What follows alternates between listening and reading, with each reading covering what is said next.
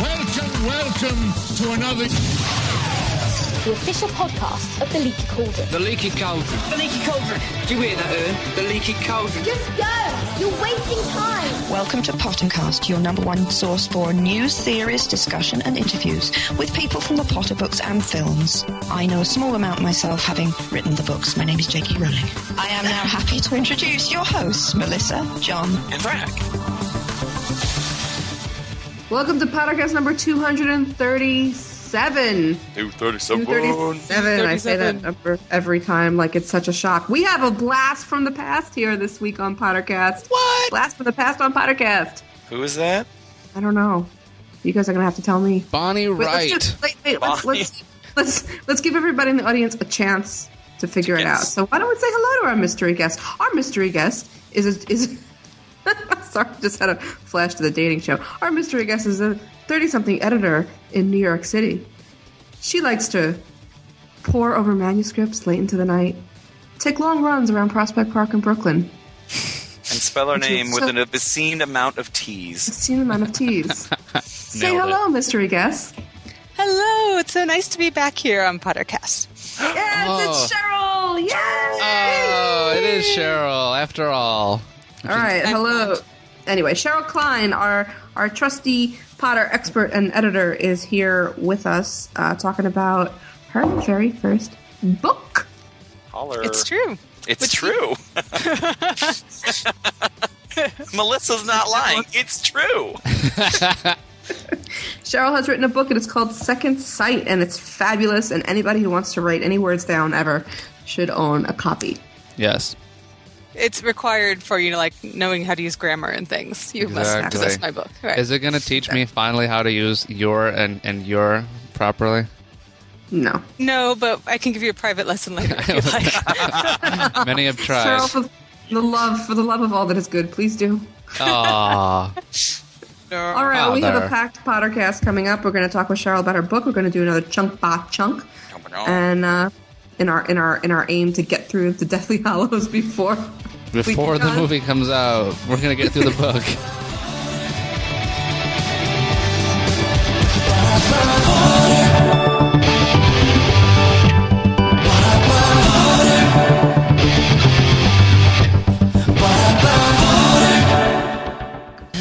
All right, well, shall we shall we go into some news, you guys? News. Yeah, if, if we must. Uh, because lately we're talking about Deathly Hallows Part 2 and all the excitement leading up to it. Uh, Camp Spoil Me and Camp No Spoilers are, you know, butting heads a lot lately. Um, Entertainment Weekly has released a bunch of new pictures um, from Deathly Hallows Part 2. And uh, we posted them on Leaky, and they're pretty cool. One of them includes uh, Harry at the Lestrange Vault. Lestrange, is that how you say it? That's how I say it. Cheryl, is that how you say it?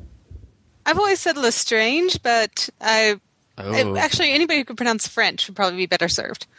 that's So, Yeah, so I guess it's how would you say it in a French way? Lestrange. Lestrange. Lestrange. Frack, are you saying that with- for real or? Uh, yeah, I just work with a lot of French people because a lot of the a lot of the people I work with are French.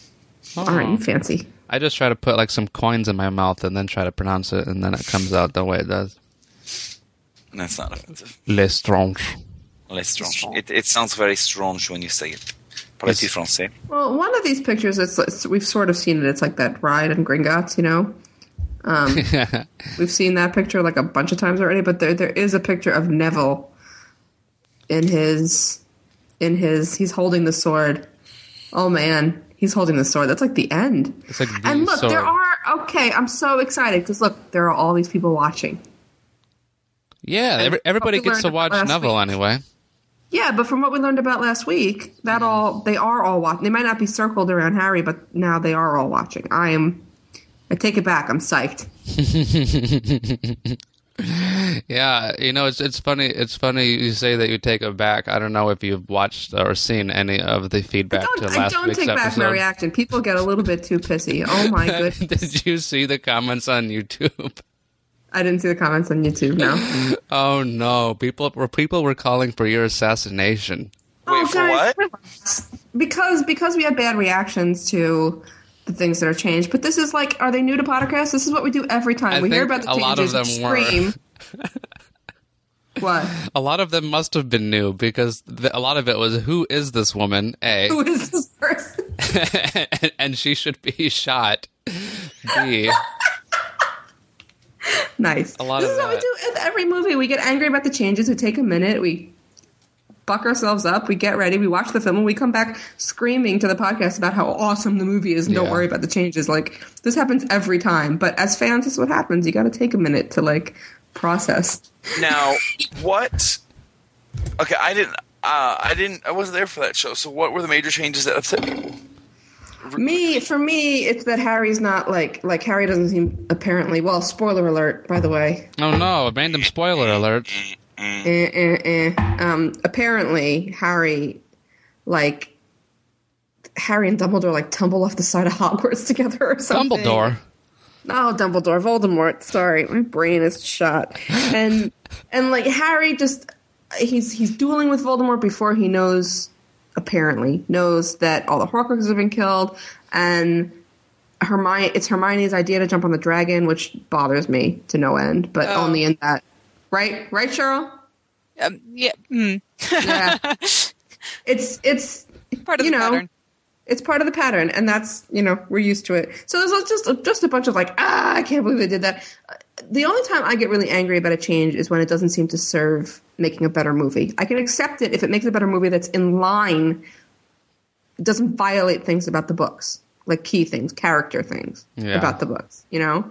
It's when you know you give something to hermione when you've got the other two actors right there and there's absolutely no reason to give it to hermione that's what bothers me. Yeah. you know? So there's stuff like that. And then like like the scenes of harry at the end he doesn't seem to be like the way he is in the book which is the man and in control and he knows what's going to happen and he's the hero he seems to be kind of fighting at the end there A, a lot of people are saying that if they would have just filmed it the way it was in the book, it would have been the most anticlimactic saga of all time.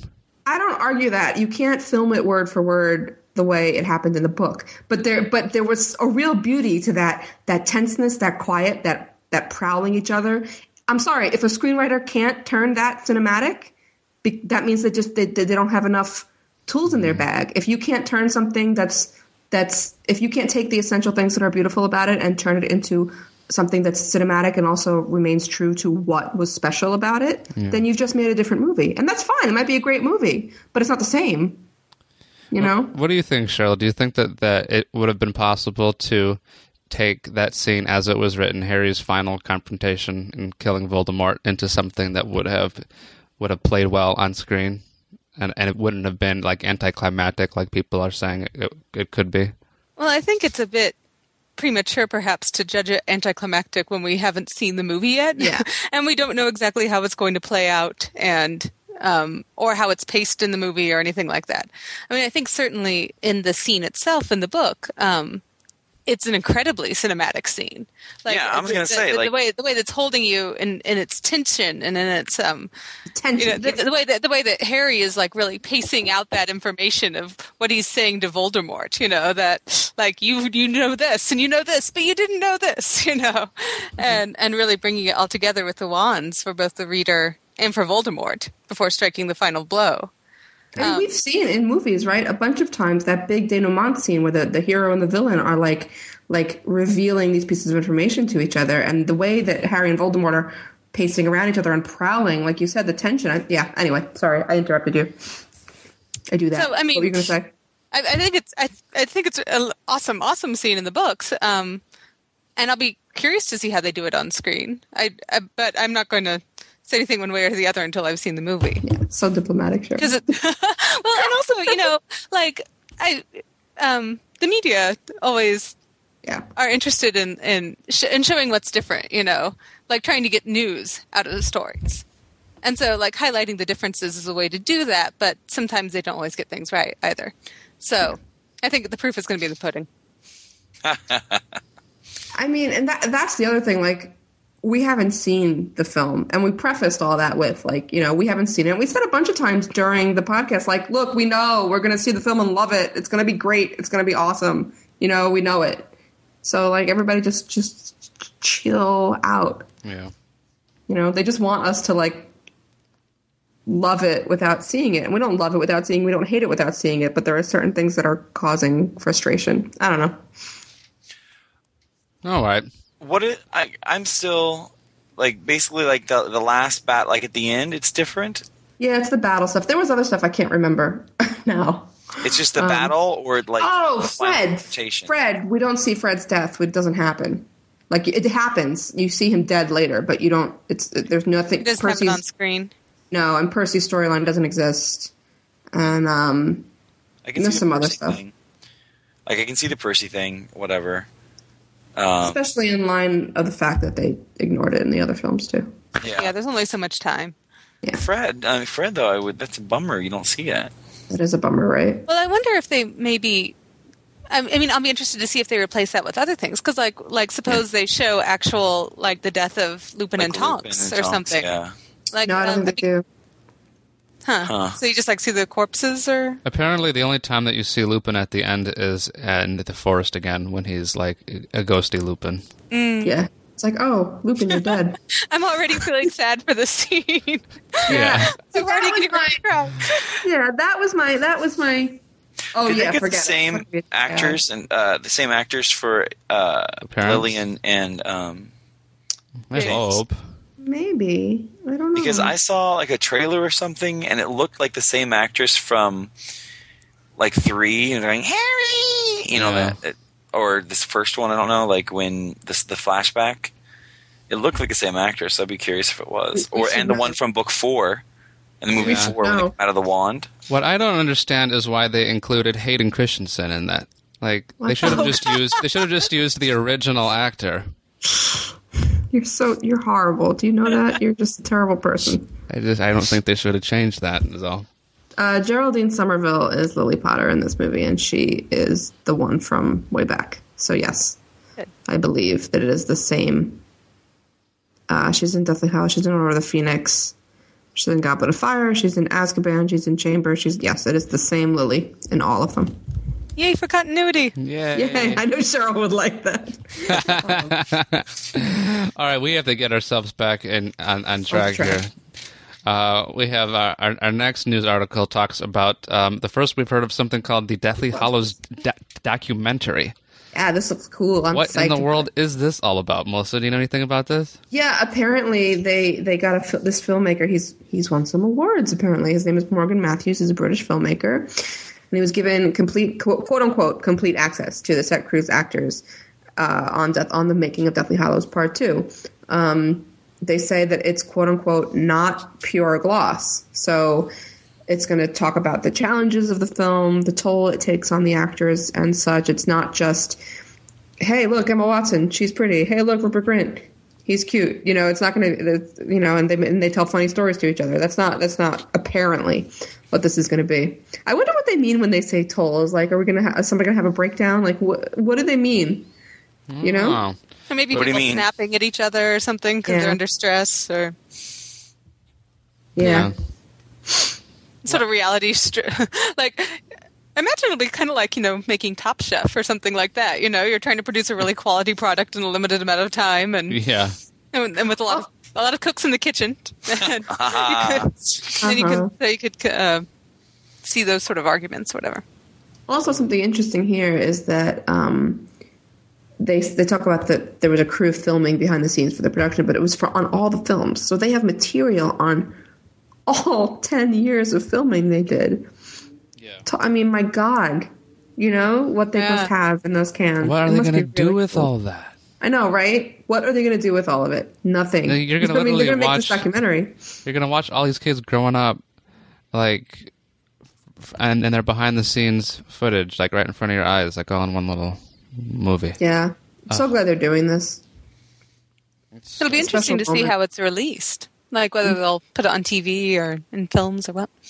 Yeah. Hmm. I wonder if it'll it'll be part out- of the DVD. Maybe it'll come out on the DVD. DVD, similar, you know, in the in timeline to when Deadly Hallows Part Two. For weird. What's our next news uh, news article? Our next news article is speaking of all of these um, uh, changes. Um, uh, our, our, our favorite Potter producers, um, Mr. Heyman, um, and uh, and Mr. Barron were chatting about some of the changes that were made um, in the film and uh, their their response to those things. And uh, I think we should probably cut around a little bit with the editing here so we can push our our chat about the changes we just did um, to To this here. point in the show. Okay. Is that available Let's to listen about- to or no? Uh, what? It said it can be heard and read in its entirety here yeah, on the on the page. So yeah. Ah, Oh, I should. I listened to that. Dang it! it's in your it's in your emails, Doodle. I didn't read the news. Have you listened to it, John? I've not, not the whole thing. I've just read the the thing. Yeah. But we can actually we can play a little clip of it if we can listen to it. Then we can play a little clip of it. Yeah. So yeah, they talk about um, the difference differences that they made. The scene of uh, Snape and McGonagall they face off. Um, They do face off. yeah, Good. I was. I that was- makes me yeah that makes me really happy that they do it. You know, um, yeah. it's in the Great Hall actually, where That's they snape where they where they where they snape off. I just said where they snape off. They were uh, they were saying that they cut things that they considered to be juvenile, like the the, desks charging through Hogwarts and beating up Death Eaters, and they said that um, Peter Pettigrew strangling himself um, was also cut for the same reason that that would have been juvenile. Don't buy that even a little. How is Here's how a- is that juvenile? that's not juvenile at all. Like I can understand how the mecha- like the mechanic, somebody choking themselves, it, it would be a hard play. It'd be a difficult thing to show that without it being weird and comical, you know. But that's you know that's why they get paid lots and lots. He's of money. He's a money. great actor. and do just do, it off hard. camera if you're worried about it. It's Yeah. just Yeah. Yeah. So now Pettigrew is in the final scene, where which is really, I mean, God, does anybody really care that Pettigrew is in the final scene? Like, not really, but it just it just takes again away one of those layers of of meaning in the story. You know, What, what if it was what, what what if it was this guy's just really good agent that said, "All right, you can have Timothy here for Deathly Hallows, but we have to pay him for both movies, so he has to be in the second one too." And they're like, "God darn it, he gets killed in the first one." Well, like, well, don't kill him then. Bring him back for the battle. And they're like, "Okay." Really? I don't think that is what happens. It's a really, really good agent, is what it is. That would be an amazing agent. The, Ten years of debate about not about staying true to to, to the characters, um, but Peter Pettigrew's agent got them to change Yeah. the plot Out the window for Mister out the window. Yeah. Gone. Well, You I know- mean, if he is in the forest scene, it'll be interesting to see if they bring back any of that justice theme then. Mm-hmm. That he's trying to like help Harry again or something. that'd be that is a good point. That's interesting. Yeah. D- Yeah, uh, I mean, does, those things. I can understand why it might seem comical that the desks were charging, but there's a reason that it seems comical. It's because the right tone wasn't established in the very beginning. And I love these movies, but they're not. I, I've always felt the tone was not the same as the books because there isn't that winking charm, funny kind of subtle. Brit- And if that had been present since the beginning, then it wouldn't seem odd at all that a bunch of desks were, you know. Maybe I'm wrong. I don't know. Yeah, Everybody's so quiet. Nobody wants to be the mean.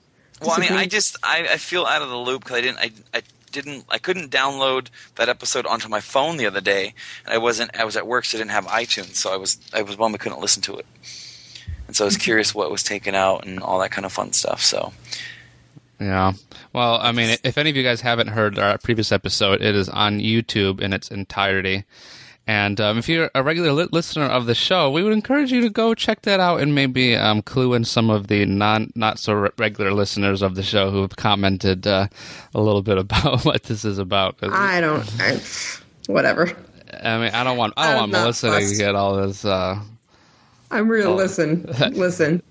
If I had a thin skin, I'd have. I'd have. HB uh, two five seven eight says, "Okay, whoever this girl is, she needs to get over herself. Any real fan of the books needs to separate the books from the films. You will never be happy with anything if you don't create a separation. What a B Oh. word.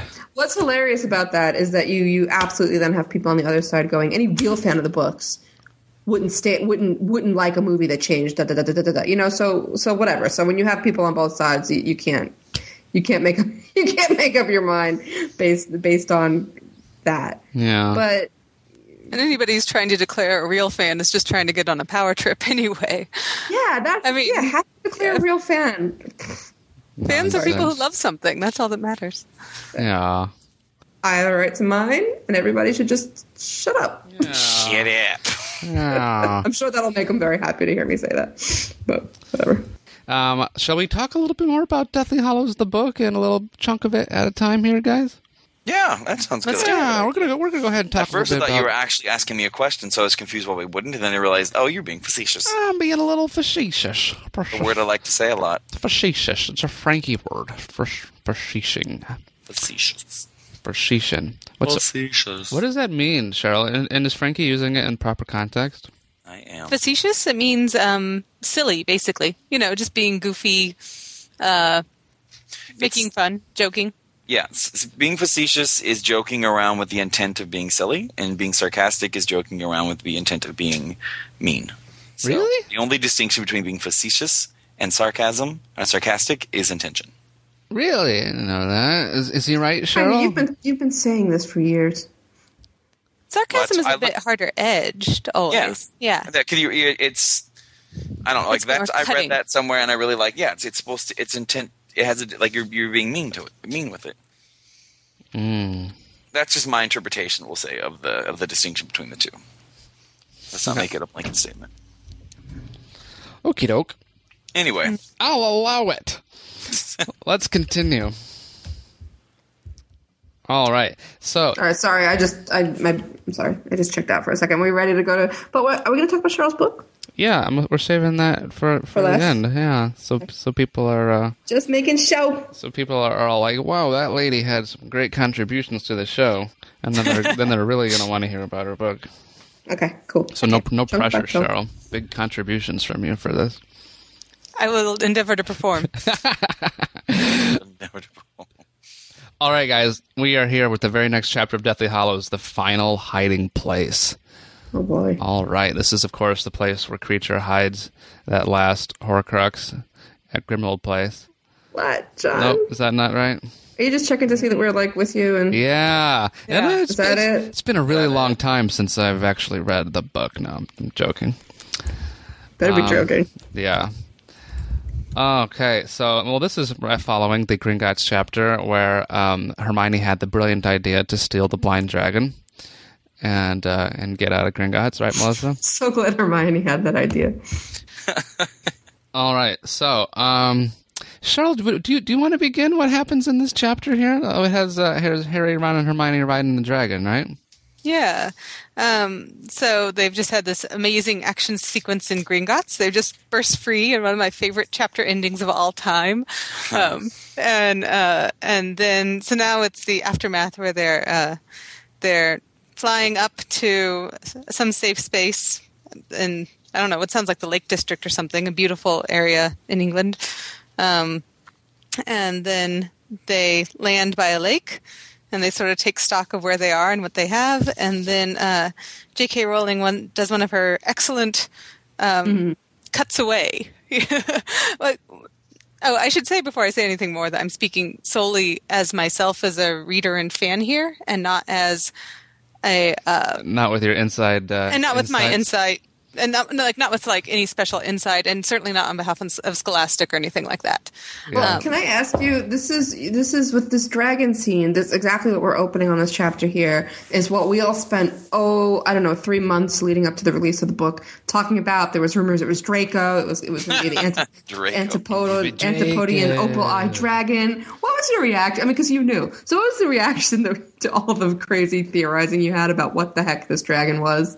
Way Oh, back because then. because you all knew what the dragon was based on the, The cover. Um, deluxe Art. edition cover, right? The right? Deluxe Yeah. edition cover, yeah. Yeah, that's that's actually the edition I'm holding in my hand right now.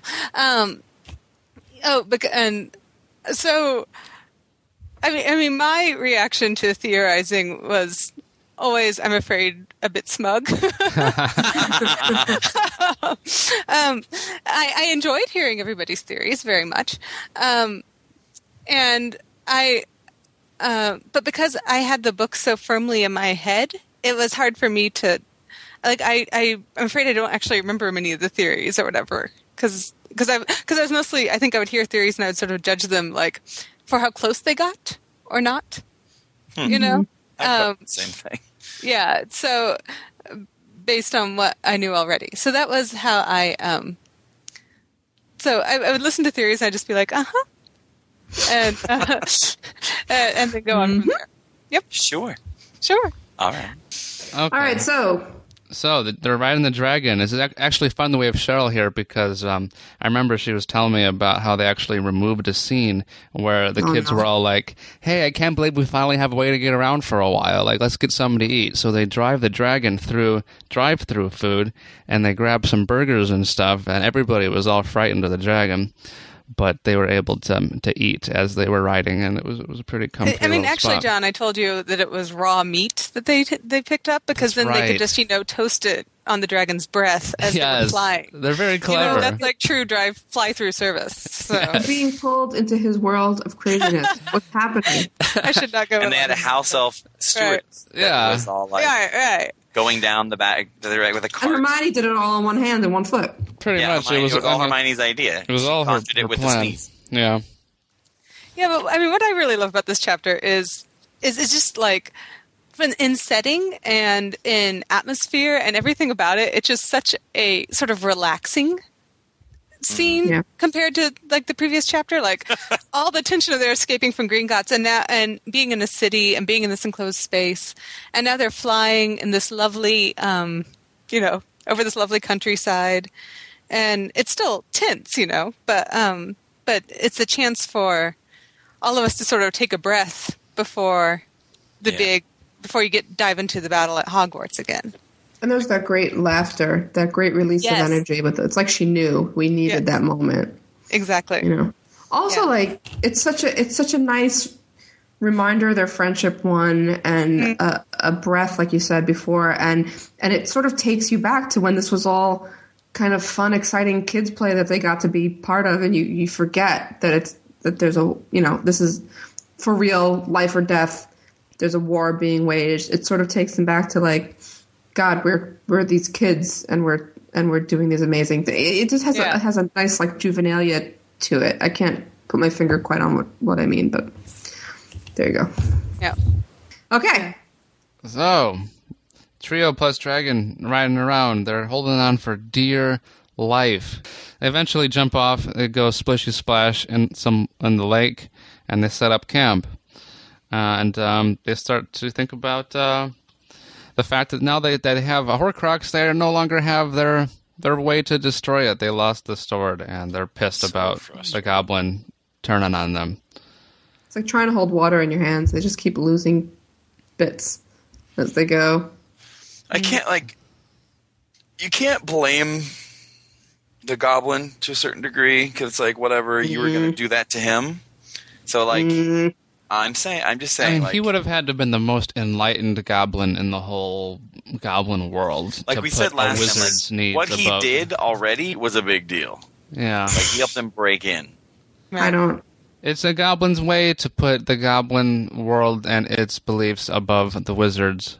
I'm So- sorry. He's. I'm not saying it's right. I'm saying No, I'm not saying it's it's. I'm not saying that he that I think that I'm not saying that I disagree with you in that way. I'm saying he's stupid. Yeah. because he's he's witnessing he's witnessing what's happening to his race, and he's helping them defeat the only hope for this to stop ha- stop happening by handing Harry Potter over to the Death Eaters. Like, no, you this is a very stupid goblin. Do you think he, under- he understands the real importance of Harry? I think that you'd have to be really stupid. I think you'd have to be really, really stupid not to think Harry Potter gets handed over over to Death Eaters equals Voldemort equal has more power equals my race getting treated even worse than they're treated now. Like you know, like these are basic facts about what they have of their life right then. You know, I don't know. Yeah, that's true. I could see how he was blinded by his upbringing and his culture, whatever, and all that stuff. But I think that um, no one's going to give him any, you know, IQ awards for what he did there. IQ awards. I didn't know those existed. For goblins, they do. Oh, good touche. What do you think about the whole treachery, Cheryl? Of I think Griphook? it's. I mean, actually, I was listening to us talk, and I was thinking about. Um, this is a random comparison, but I was thinking about the Elgin marbles, which are these beautiful um, marble statues in the British Museum in London. and um, they were taken from Greece in like the early 1800s or late 1700s, something like that, to Britain. And Greece has several times sued to have them back because, you know, they were taken from them as their cultural property and so on. And Britain has kept them, saying that, I mean, I haven't been following the debate recently, but um, but last I heard, like Britain says, well, you know, we have them at the British Museum here. We get millions of tourists. It belongs, you know, it's it's for the greater cultural good of the world. And and whereas the Greeks are like, no, it's actually our stuff and part of our heritage and everything. Right. Oh no! And I think that's sort of analogous in the sense that, like, you know, the, Very much the so. goblins feel that, like, that the sword is part of their culture. It's something that they need to maintain the strength of their people and so on. And so they deserve to have it. And, um, I, I mean, I can see your point that it's a little bit short sighted compared to, like, letting Harry. uh, But But, but at the same time, they don't know that Harry's going to succeed. I mean, Griphook is pretty skeptical about the whole business.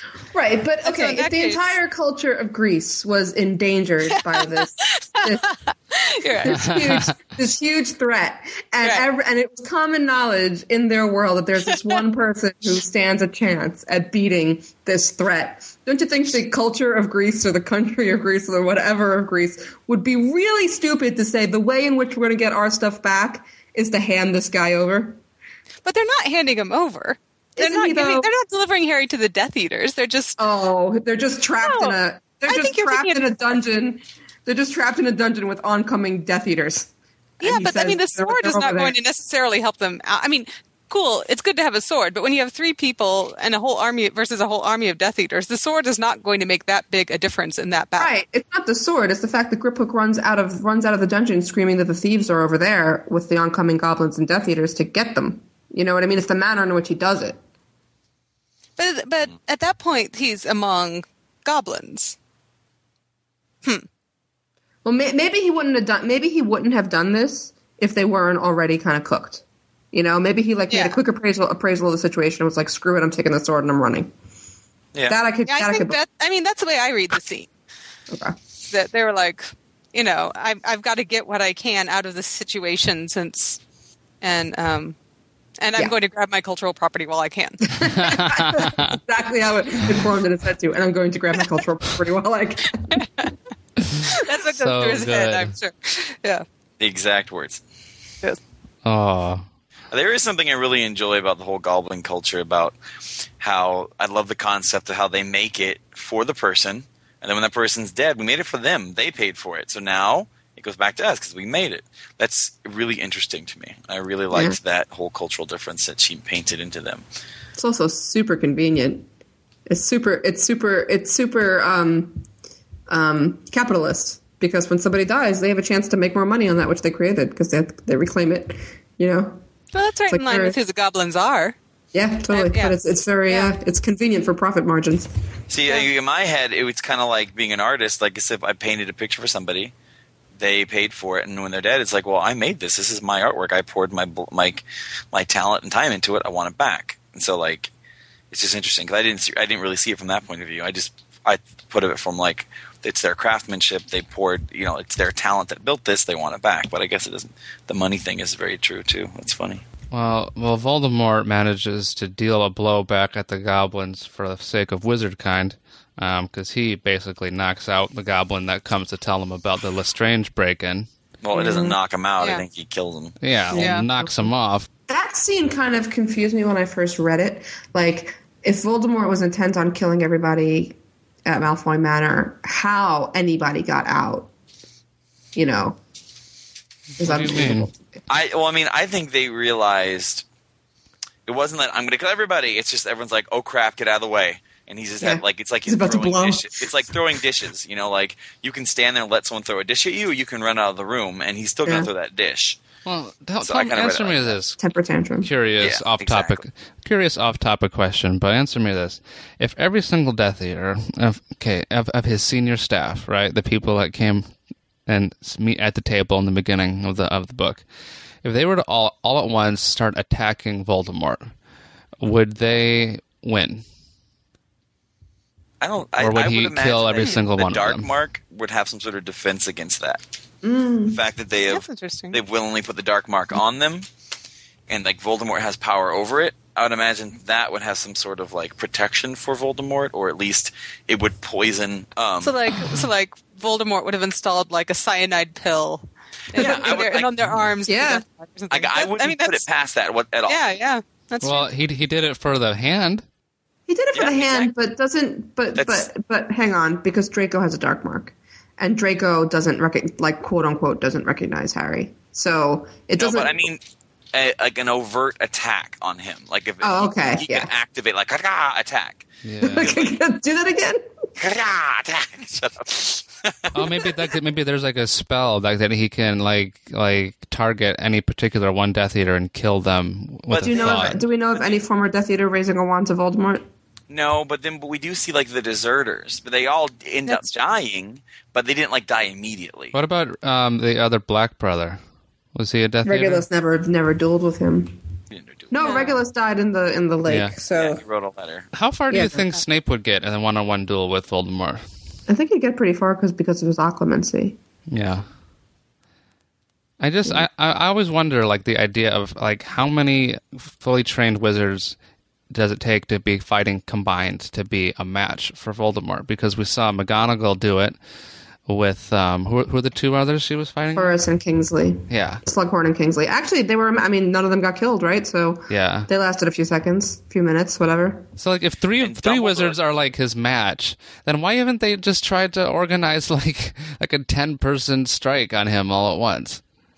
Well, I mean, it's a, like Voldemort's key like strategy is just like he's avoiding. He has other people do his dirty work. Mm-hmm. Like Yeah, you don't get close to Voldemort unless he get- wants you to. That's true. Yeah, and then like Voldemort, I mean, Dumbledore is able to attack him, and even when Harry fought him, Dum- like what I like about it is like Harry didn't shed his blood. Like Voldemort, like had his, it, had, it was his own decisions and Yeah. pride that killed him. Isn't it So he funny? defeated him. Yeah, he defeated. Harry him. doesn't even attack him when he is expected for the fate of the world to attack him. He doesn't. He does Expelliarmus. It was such a great tie-in from the, the beginning of the movie, at the beginning of the book.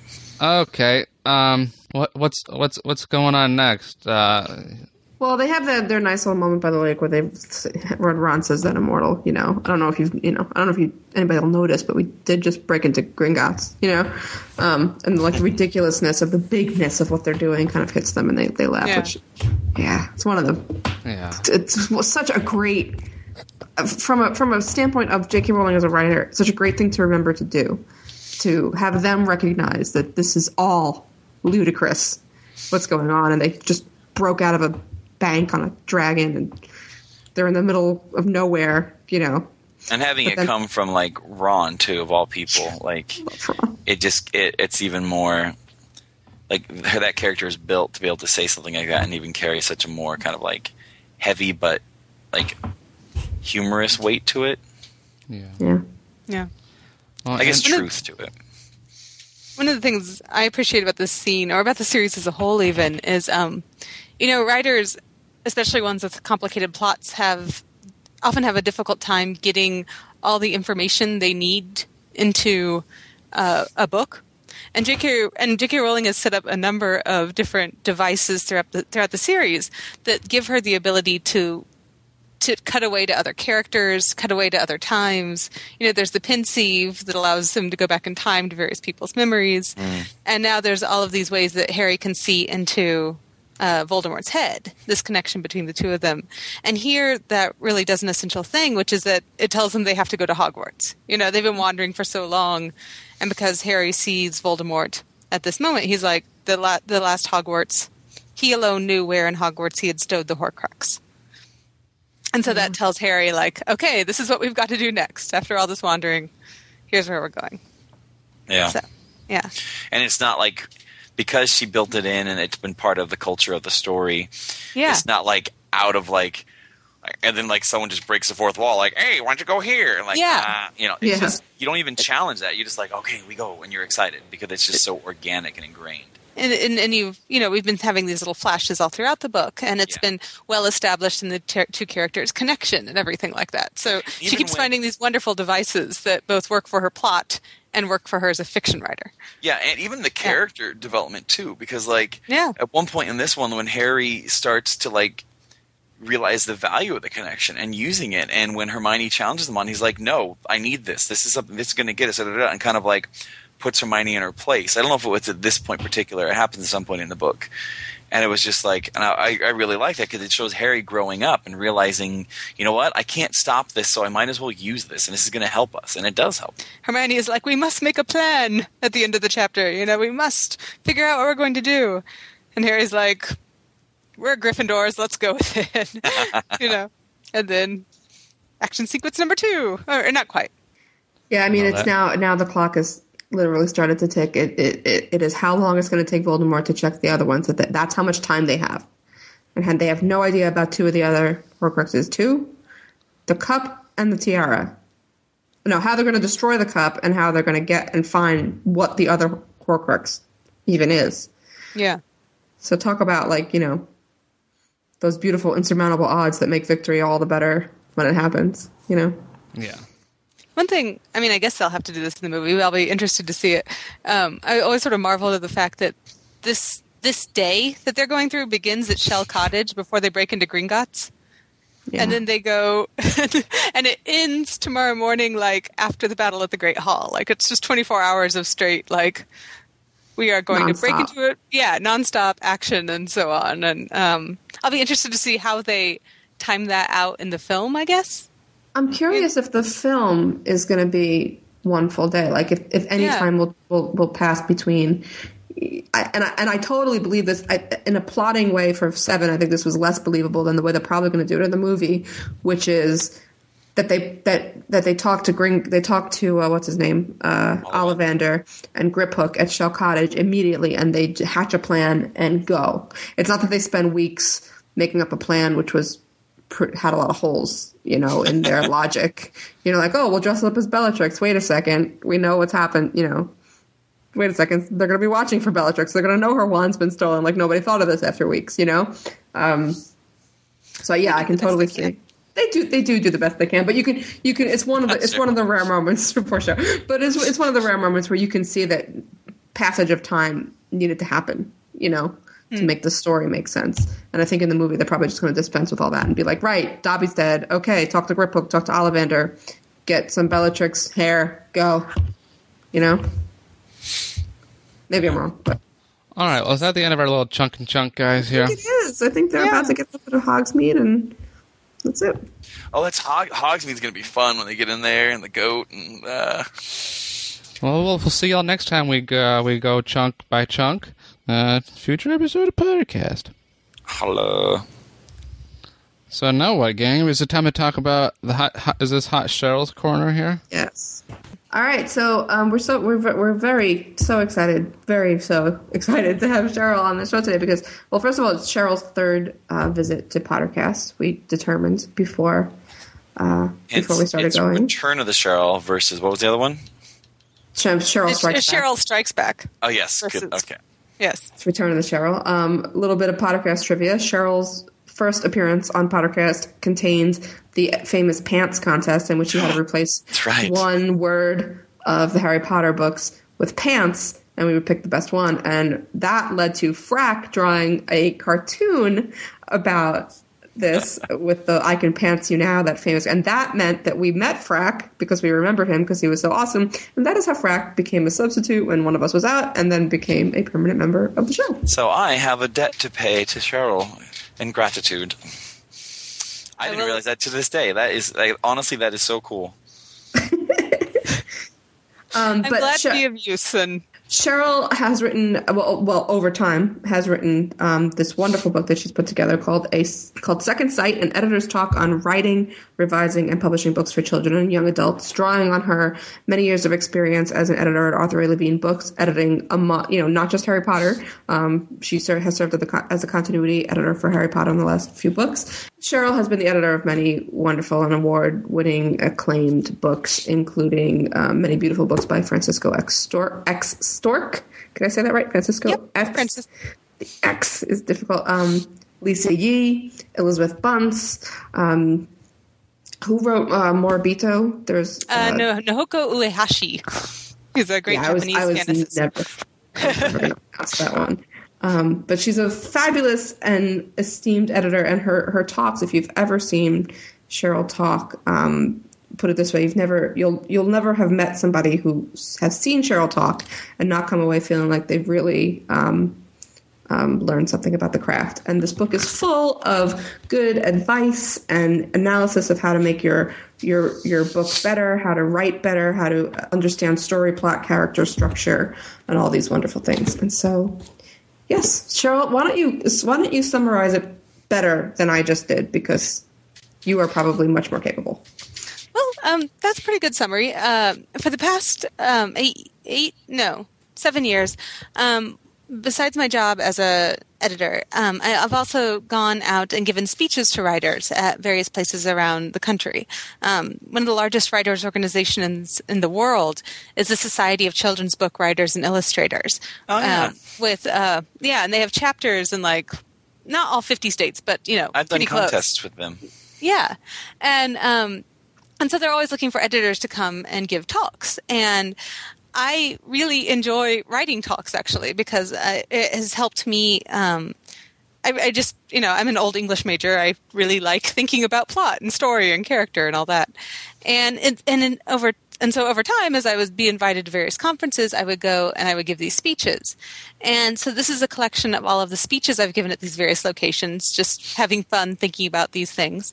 And then, um, and then a number of blog posts that I did on my blog at the same time, where I would be um, going into the same issues a lot of the times. So, um, and then and then there's some additional material like on revising, like some practical techniques you can use if you're trying to revise a story or a picture book or something. So, um, so yeah, I, I, announced it in that I was going to be doing it in July of 2009, and I actually crowdsourced the funding for it. Um, What's that? I, I, well, I signed up for a website called Kickstarter.com, which is really awesome for anyone who wants to do creative projects because you say like, I'm go- I want to raise this much money to do this. And then, um, and in my case, I said, I want to raise $2,000 to print 500 copies of a collection of my writing talks.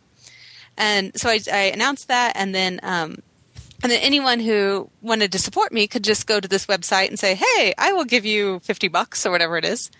And um, if you did that, then you got certain rewards in return. And um, and I managed to raise that money in just nine days, actually, wow, which was nice. really like like thanks to my audience from like all the talks I'd given and my audience on my blog, and some very generous, wonderful people who contributed. And so, um, so I raised the money, and then um, I put it together over the course of the next year or so, and it came out this last March. That's awesome. Yeah. I was going to ask you how you the self publishing process. That's really cool. Yeah, You know that Cheryl's process on this book inspired um, something I did with a, a, charity fundraiser, which in turn inspired helping Haiti heal. Um, so you see, Cheryl, you, you keep having these indirect results that benefit the Harry Potter fandom in huge ways. my my web is wide. My web is wide, Why? and it, it's world across the world too. Yes, yes. So, but it's so it's really interesting because you, I mean, you work in traditional publishing. Publishing, you work for a, an imprint of one of the largest publishers in the known universe, and Uh-huh. No universe. We are the largest other- children's publisher in the world. I think. I'm pretty Is sure. it really if the Scholastic is the largest children's publisher? Uh, exclusively for children. I think. Yeah, I thought so, but I wasn't. I didn't want to. yeah. I didn't want to make the bold statement, Cheryl. I'll do it for you. my company. You do it Yeah. for your company. Excellent. Um, so why why go? And I and I've I've seen you say since that if you had written fiction, you wouldn't have gone self published. So why did you go self publish on this, and why wouldn't you go if you if you were if this was a fiction novel? Well, I feel like with nonfiction, um, well, to self-publish successfully, you need to be able to put together a quality-looking book and a quality volume, basically, and then you also need to be able to have a way to get it out to your intended readership. And I felt like because this was such a defined readership, you know, people who are interested in writing for children, and because I had my blog and my Twitter and um, and all the writing conferences that I continue to go to, um, I felt like I had a way to get it out there. And thanks to my experience as a person who makes books for a living, I felt I could put together that quality volume. So, um, so that's why that's more or less why I decided to publish it myself. Um, it, it also felt like a slightly quirky project, something that was more appropriate perhaps for self-publishing than than like for traditional publishing. I don't know. Um, that it's it's been a whole interesting thing with like getting it into bookstores or doing the distribution, as opposed you know because most well, well this goes into the question of like if it had been a novel. Um, then I really would have wanted to go in a traditional publishing route. So I would have, so I could choose a good editor, you know, who I could work with, hopefully, um, who would help me make my work better. Like I feel like with nonfiction, I'm I'm a pretty decent editor of my own stuff, but fiction is so much about the way that the reader relates to the emotion that you're bringing out in the text that's really useful to have an editor to be reflecting that emotion back to you and saying this is what you're accomplishing. And I wouldn't have been able to get that if I just done it all on my own self-publishing. Um, and then uh, and then novels like their their readership is much less defined than like the readership of this particular book because you know like even reading for right publishing books for children it can be like any kid from age 14 to 18 but you'll, your best chance of reaching those kids age 14 to 18 for a YA novel is to get it into bookstores across the country and so and the people who can do that best right now are certainly traditional publishers and so um, and and that's true for adult fiction too.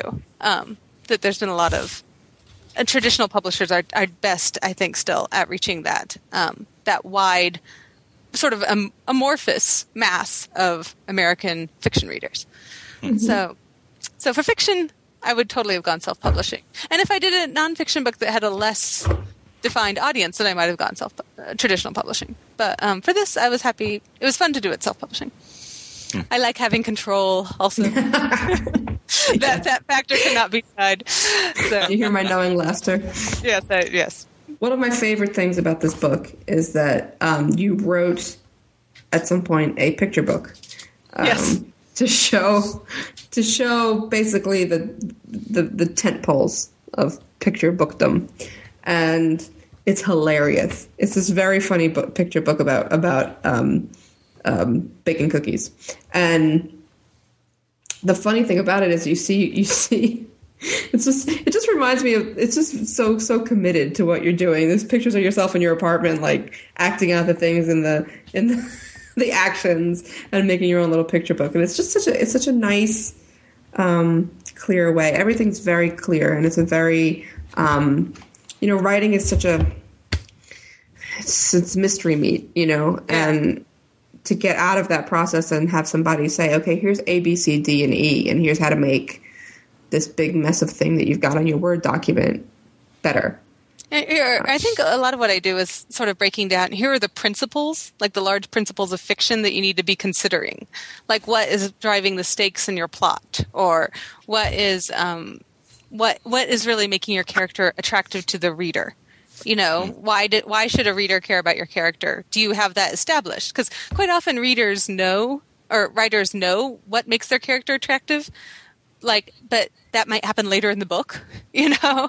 Like if you were writing a novel about dudley dursley's redemption or something um, and, and and and you had dudley at the beginning like as he is like say in year in year five in harry but then we are the real action of the book is going to be in harry potter year eight or nine you know something like that. Um, when you meet harry when you meet dudley in year five you'd be like good grief what a prat you know?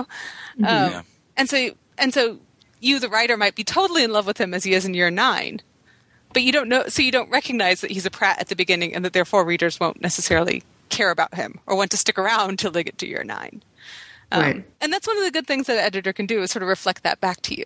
Um, the title second sight comes from comes from this idea that that editors often give writers a sort of second sight of their work. And and that's what i hope this book can help people do is figure out how to get that second sight on their own Yeah, they say that writing is the thought is the art of the second thought. yeah And, uh, I think I, and this is it's a nice thing to put on editing. Writing, editing is the art of the the second sight. I like it. So if John comes to you with a novel, John's written a novel. Yeah. okay What are the first things that you tell him to uh, look it over for? Get, keep an eye out. How to make it better, depending on. Let's say it's it's it's in good shape. It's not you know. It's in good shape It's It's, in pretty good It's- shape for me. I mean, like, like it's my best shape, so like on average it'd be like like lower average shape for other folks.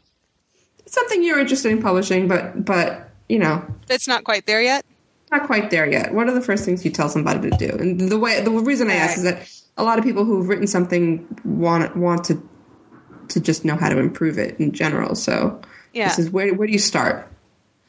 Well, this is one of the things that always makes publishing difficult is that is that books are like very much like people and the same way that advice cannot be universally applied to all people it, it can't be universally applied to all books.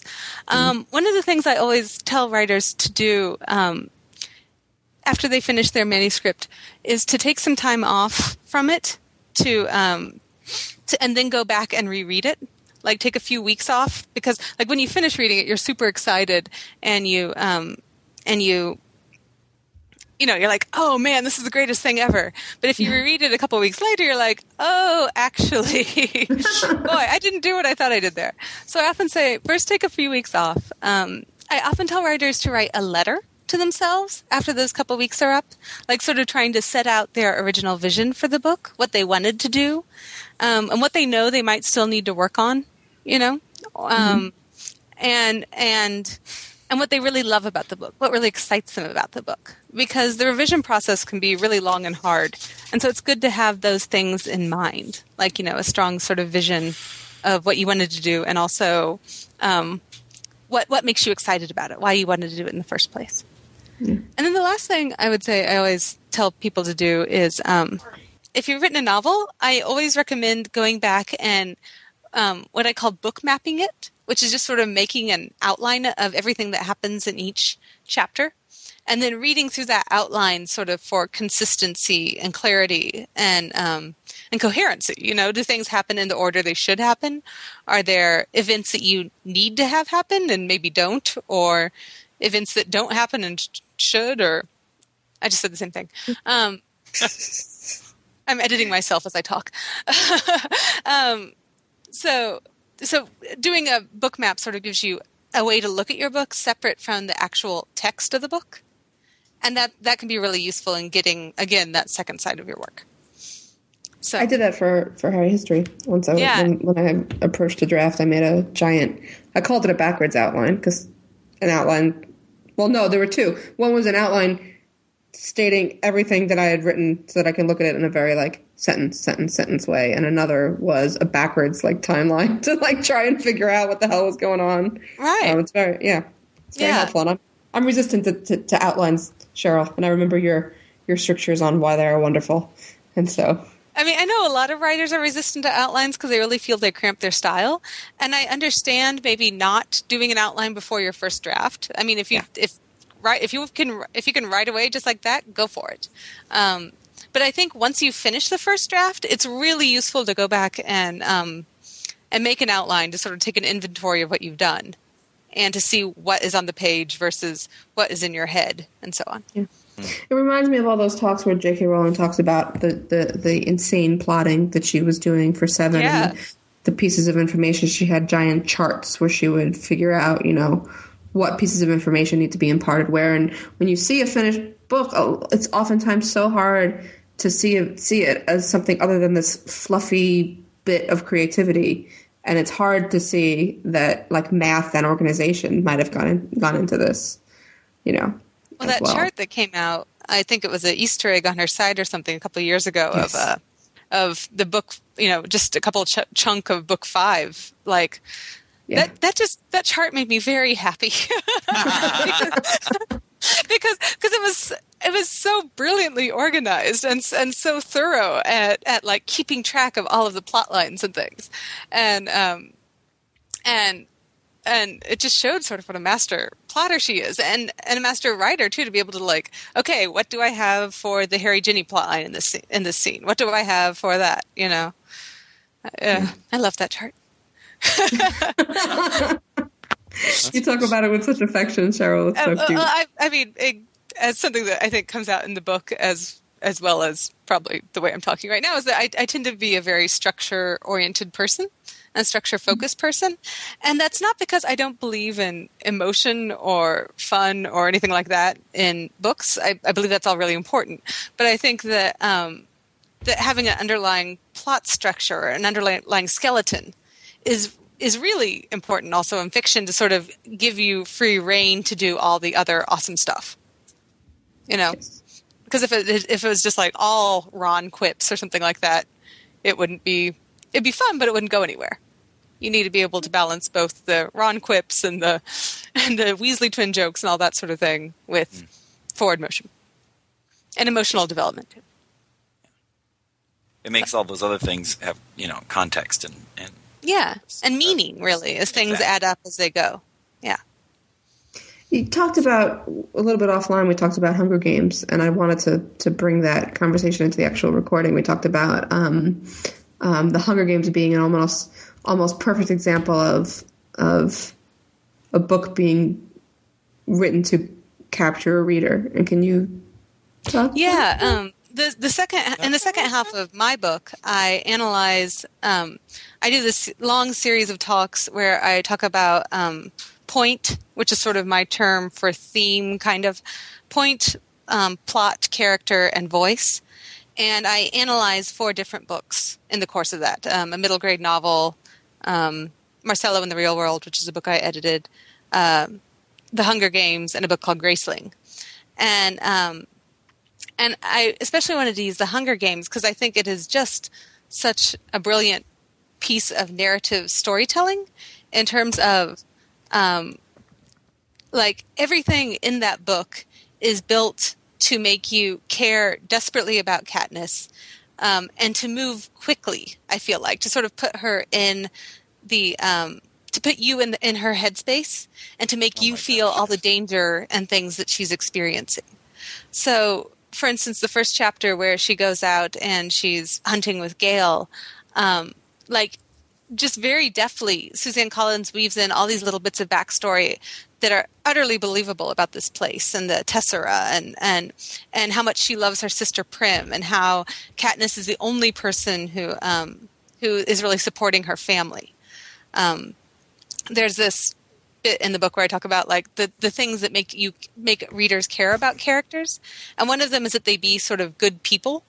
And one of them is putting the characters in jeopardy, like making um, putting the characters in danger. And uh, and Katniss is and, and another one is making them good at something, you know, because you admire people who are good at things. And so Katniss is a good hunter who loves her sister, and, and readers tend to like characters who are liked by other people or who love other people, have emotional connections. Um, so Katniss is a good character who's good at something, who loves her sister and is loved by her sister, who's clearly important to her family, and then you put her in the ultimate jeopardy by making her by making her have to go into the Hunger Games for other like by performing that sacrifice, and then. Um, and then from there the novel just like every single chapter has adds another bit to the plot you know um, about Peeta, for instance. Like the first time I think Katniss thinks about him, there's that flashback to when he burned the bread for her and got beat up for her, kind of. And again, that's something that like instantly they're like, okay, this guy sacrifices for other people. He likes Katniss. Um, almost every chapter ends on a cliffhanger. So you so you you're constantly sort of driven forward. You're constantly like, what's going to happen next? I want to turn the page.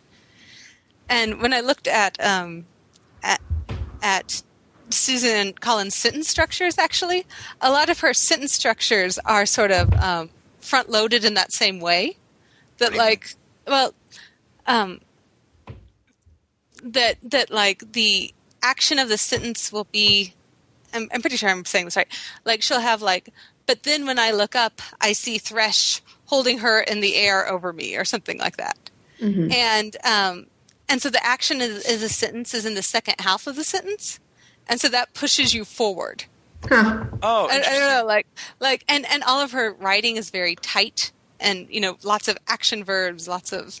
There's not there's not lots of. I mean, there's there are pauses for reflection, but um, but there's not a lot of um, empty air or time to think. You know, it's all like keep going, keep going. So, And then, and then, of course, the plot is just simply, you know, survival or death, which is about the highest stakes plot you could possibly have. Yeah, it's pretty intense. Yeah. And even even then, like when they introduce the whole concept, like she's not mad at the other tribute, she's mad at the Capitol.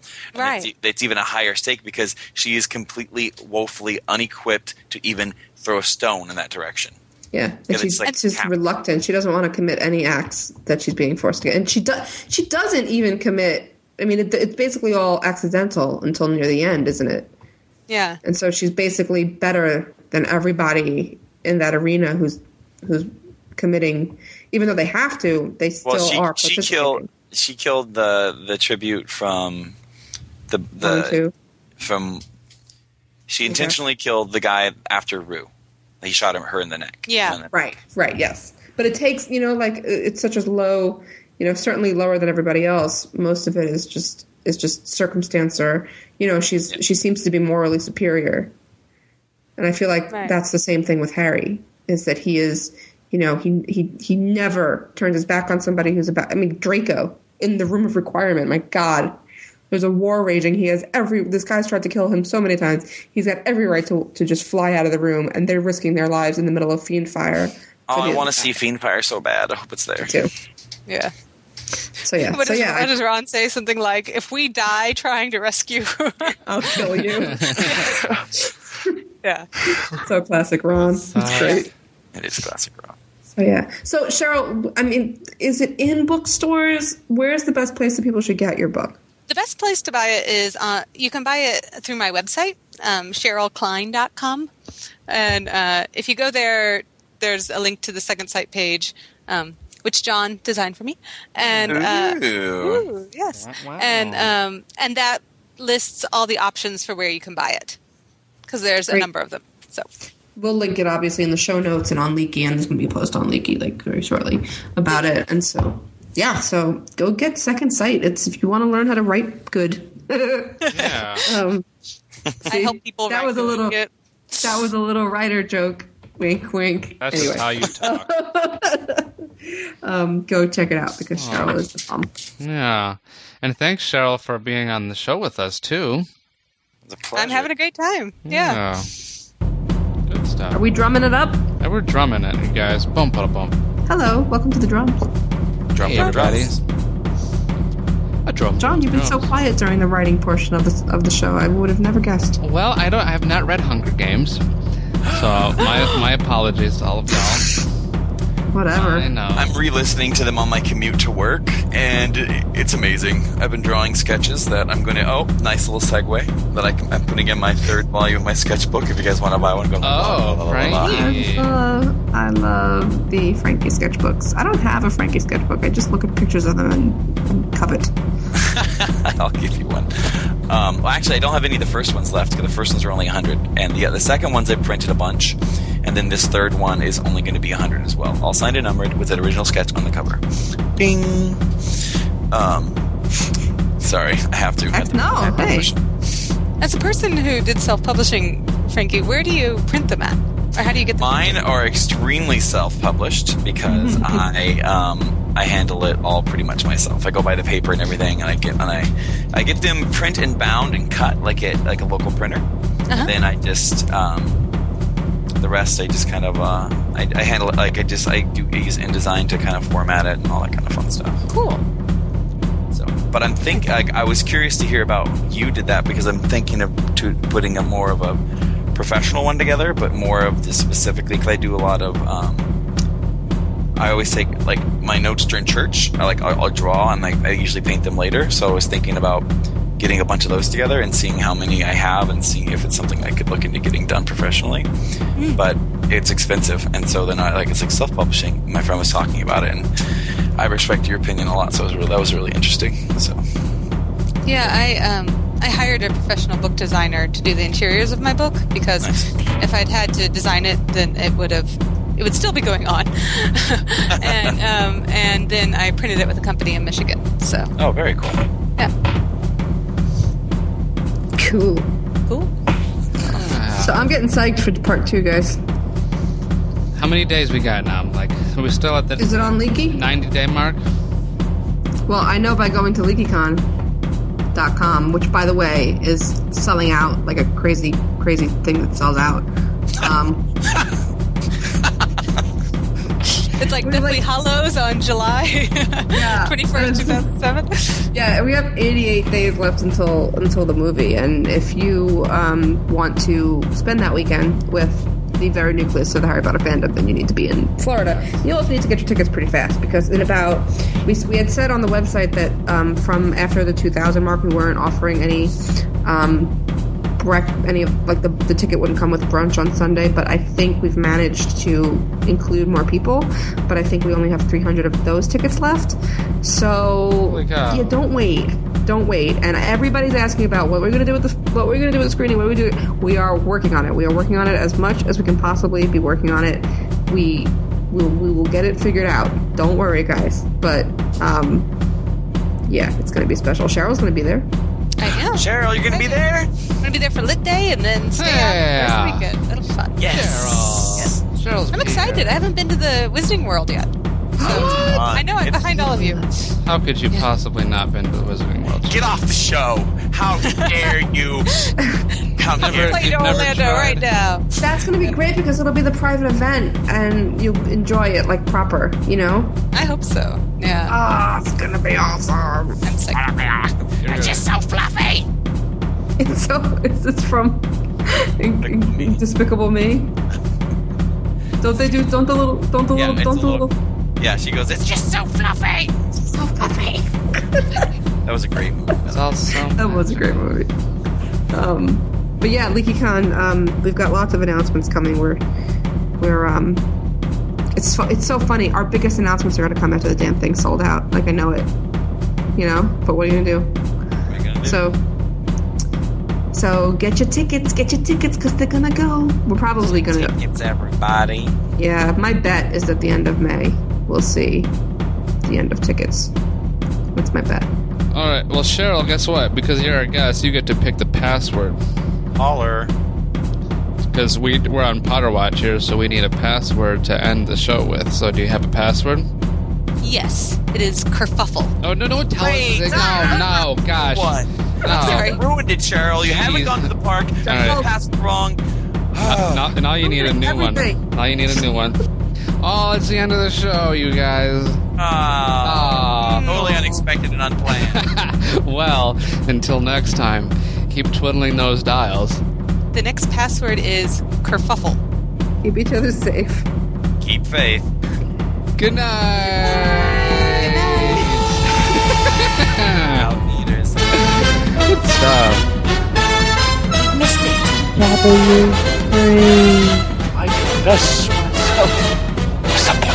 Now, if you don't mind, I'm going to bed. Great Scott, no wonder. Look at the time. We've been here nearly four hours.